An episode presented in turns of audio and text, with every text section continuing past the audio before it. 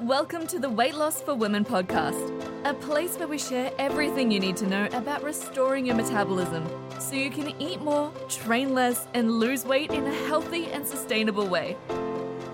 I'm Kitty Blomfield, co-founder of New Strength and Saturée, creator of pro-metabolic food supplements and seriously saturated skincare. And today I'm back with my co-host and co-founder, Craig McDonald. Welcome back to the podcast, Craig. Thanks for having me. It's always Yeah. a pleasure. It is always a pleasure, isn't it? Mm.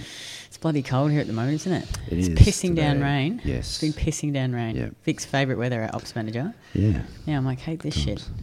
Yeah, times. this is what the sun to come out.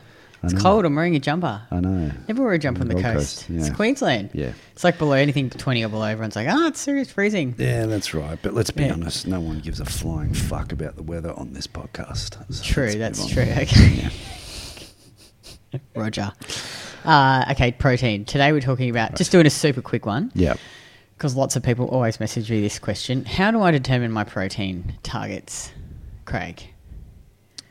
Uh, yeah, well, there's a few ways uh, you can do it. Generally, um, the, the rough rule of thumb is always like one gram per pound of body weight or um, 2.2 grams per kilo of body weight. Now, So let's talk in kilos because we're in Australia. Yeah, yeah, and the yeah, US people can bloody convert it to pounds. Yeah, yeah, Yeah. Well, listeners and both, you know, come on. Um, so 2.2 grams per kilo of body weight. so sorry, Um, that, what's the range So the, so ra- range. so the range is like 1.6 grams up to 2.2 grams per kilo? of body weight. And would you say to people goal body weight? yeah, 'cause Yeah. so what I was just about to say before, Before I cut you fucking off. rudely interrupted me, Yeah, as per usual. Fuck. Um, is that if you're somebody who's say 80 kilos or more, that means you're going to be up around, you know, well, depending on that range that you use, but you could be, you know, 180 grams or more of protein per day.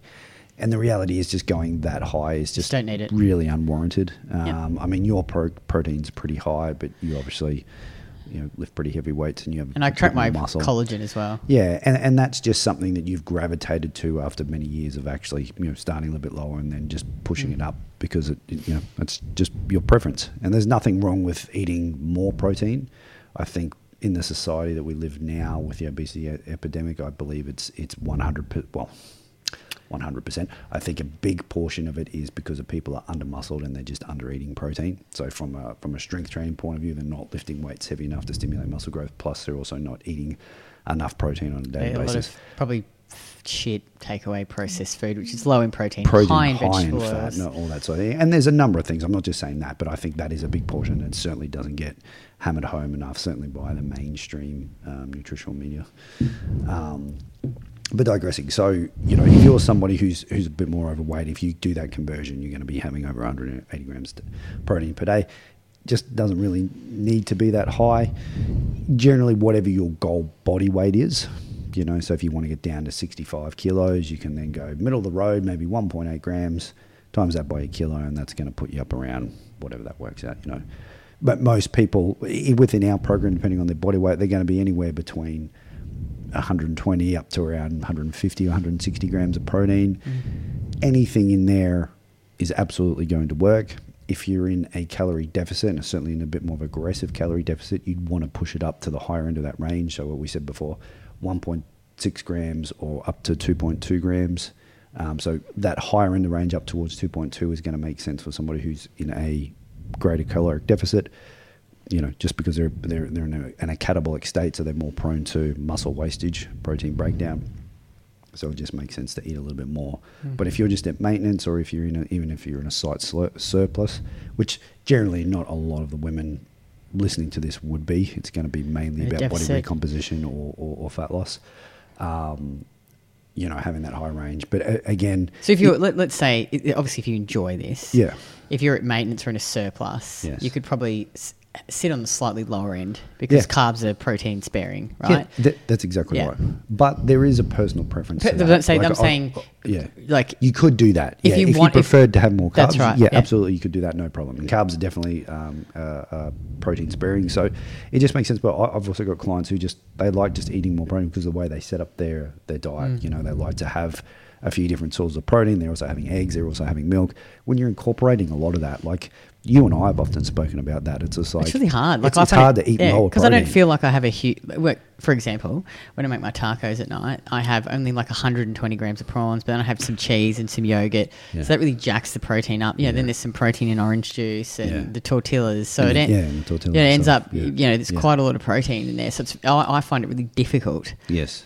To eat less protein, and I eat a lot of carbs, like 400 grams a day. Yeah. you know, so it's it's difficult. But I think you're right. I think women get really super stuck on like what's the exact amount that's going to be right for me. I was chatting with a lady who was thinking about joining our program, um, and she said she. I mean, I think she's pretty heavy, 80 kilos, and she said, I've been eating 140 grams of protein. I'm like, that's fine. I said, does that, does it feel good? Like, Yeah. do, do you enjoy it? Is it sustainable for you? How are you feeling? She said, fine. I said, we'll stick with that Yes. And then you know calories, then protein, and then you can make up the rest with fat and carbs. Yeah. So I think, Yeah. yeah, like I, I, I guess it's about initially working it out. Like so, set your calories, then work out your protein, Yep.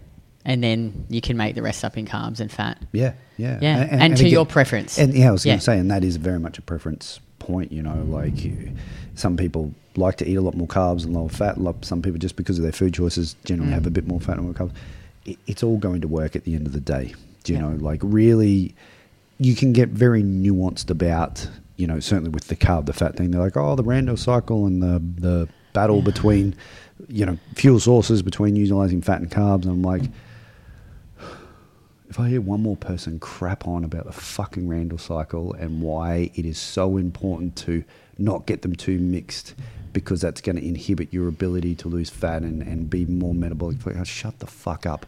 I, I'm seriously, it's, it's driving me bonkers at this point where people are majoring in the minors. They're focusing on this one little detail but yet not even tracking their calories, not even Yeah. tracking their protein intake, Yep. not even understanding their activity levels, not tracking their body weight every day. I'm just like that.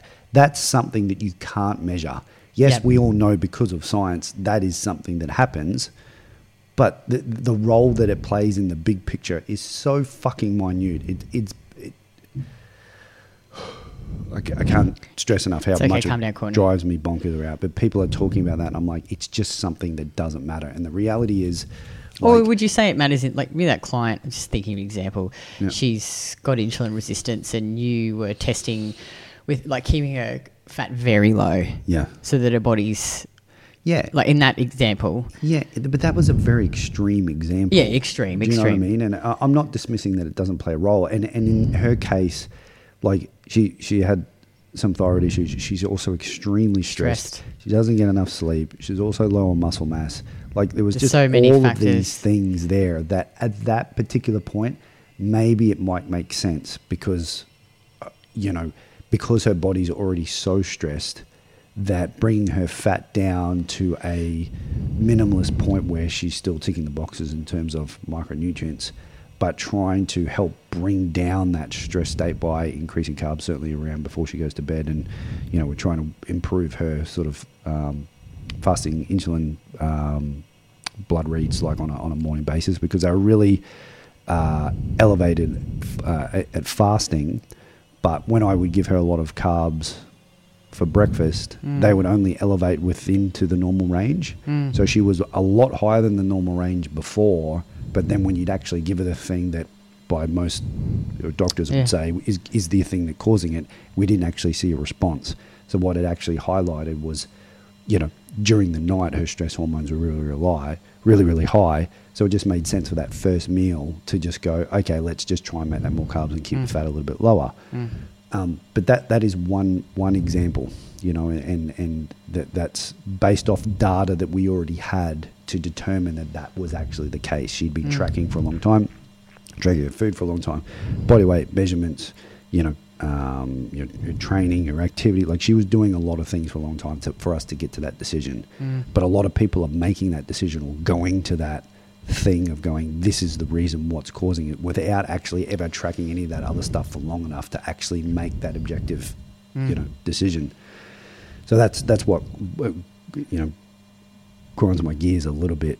Well, it's, it's a lot because people are still hyper focused on this one thing that they can't actually measure and is having little impact. Yeah. And we just know it because we, we, obviously we've worked with thousands and thousands of Yeah. women that have all come from different, your backgrounds and diet history and your body weight, and body fat percentage, and lower muscle mass, and whatever, and, and different sort of chronic issues that when you all get them to buy into the fact that it's like we need to measure the things that matter.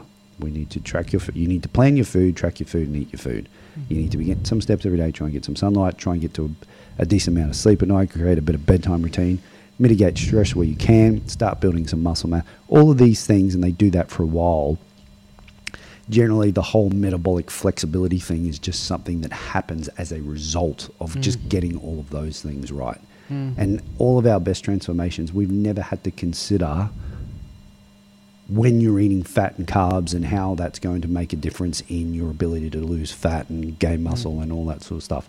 It's never, eh, not once has it ever been an issue. Only with that particular individual and maybe one other person who were at a, at a stage where they were dealing with, and, and this this person also had some um, some Yeah. like chr- chronic health issues Yep. as well before, you know. So it was a quite a unique case, but the vast majority of people are not going to fit into that. And simply at the end of the day, ticking of all those boxes and getting those things right over time and done consistently over time is what's ultimately going to lead them to get to that point where everything's working. But calories are king, protein is king, And then your ratio of carbs and fat should be based off preference, and then you design a, a meal plan based off your schedule, right? What what your preferences are. Do you have to take into consideration like kids and family and? Yeah, 'cause I was going to things like say that? that's probably just one other little small thing I wanted to include is, you know, how many meals. So, you know, I wrote that post Yes, a yeah. few weeks ago, Yeah. and you and I talked about it. You know, I think, and it, it again, it depends Yes. on the person and what actually fits their schedule, but. Some rules of general rules of like that we found is that most women seem to do well anywhere between four to six meals a day. That's just that's just on it. That's just like the yeah, well, majority. that's just how it falls into Yeah, Because when yeah. you set a protein target that's within those ranges that I mentioned Mm. before, based off the person's body weight and you know what you know if they're in a fat loss phase or whatever, it just generally works out that you when you break down your meals to hit that protein target, it just makes It's- the most sense to go either four, five, or six meals. If you go, Yeah. you could do it in two meals. Or three, but again, it's three. like what fits. But, But what what yeah. fits? But m- most people don't like that. Most people Yeah. are going to get hungry, and then usually means the protein sources are going to be quite high at each of those meals, and some people don't like eating like that. So and from just- a muscle protein synthesis perspective, in terms of growing muscle, Yeah. what do the studies say? yeah, well, you would generally like uh, anything above twenty grams on a per meal basis is going to stimulate Every how many hours? Well, well, again, you, you don't really need to look at it hours because it's going to work out for the total protein per day. So if you just kind of go, well, I'm having 140 grams of protein per day, and I need to get above 20 grams at a minimum in order to um, facilitate that muscle protein synthesis and, and create that anabolic environment, then just you, you reverse engineer that. What's that going to work out? Well, six meals, it's going to be this much grams of Yeah. protein per day. Five meals is going to be this. Four, Four meals, meals. like that. Yeah. Three meals, it's going to be this, but that's going to be a pretty big serving. Yeah. So it, again, it's just what. What, what works for you? Because some, some women yeah. like three bigger meals Yeah. and three snacks. Yeah. Some like three bigger meals, two snacks. Some people like four evenly spread meals. Yeah. Again, like you said, it's, I think the most important thing is to c- calories, Yeah. then the protein, Yeah. then figure out the carbs and fat, Yeah. then do a meal plan that fits your schedule. Yeah. And I think is relatively balanced. Like, you know, you don't want to have like five grams of protein and 50 grams of carbs at a meal. No. You want to try and have like, if you're going to have snacks, you know, it might be 15 to 20 grams for a snack. Yeah. And then if you're going to have your main meals, obviously they'll be larger. And it's, you don't have to get so stressed about, you know, but I just also think if you're, eating on a regular like once you find the schedule that suits you and Yeah. then you eat regularly at those times your body likes that consistency Yeah, and it gets 100%. used to eating that and you Absolutely. balances your blood sugar and i think a lot of the women that come to us they were very much like me like i used to skip meals you know one of our friends who does doing our program skips meals and then ends up binge eating in the Yeah. night time Yeah. so you know starting your day with good breakfast and then eating regularly after that just helps to balance your blood sugar keep those stress hormones low gives you more energy gets you into the habit of eating and Yes. stopping skipping those meals. I think that's a big thing but a lot of women just don't eat. And then when you're starving you just end up eating shit. Yep. you're hungry. You're starving. So i think that's a really good um, habit to get into. So maybe just a quick recap. So 1.6 Yeah. to 2.2 grams per kilo of your goal body weight is a good starting point. Yes. So if you are in a more a deficit or a more aggressive deficit, you'd want to go to the higher end of the range. If you're at maintenance or surplus, you can sit at the lower end of the range if you want to. If you want to, If you yeah. enjoy that and you want to have more carbs, but you can still sit at the high range and then make up the rest. It's personal preference. Yep. And really, it's about finding what works for you Yep. and your body and what you enjoy and what you can be most consistent with. Yeah, yeah. And sometimes I think, even though you might have your, your, your calories and your macro targets set out and then you build a plan, sometimes doing it in reverse, hmm. you know, so, so often I'll talk to clients, I'll be like, start with enjoyment first. Yep. Understand all the foods that you'd like to eat and what sounds good from a meal plan perspective. Start building your meal plan and just see what it looks like at the end. Mm. Like, see where your protein total comes out, see where your carbs are and your fat totals out. And then you can kind of go, well, does that fit within that range? Yeah, it actually does. Okay, sweet. Just run with that and, and Yeah. see how that goes, you know, and then just. We, once protein's generally set, you can just kind of manipulate your carbs and fats up and down if you mm. want to have a bit more of a deficit or a little bit more of a surplus. But that's a really, really easy way. Eh, but if, if, if it doesn't, you're probably not going to be too far off.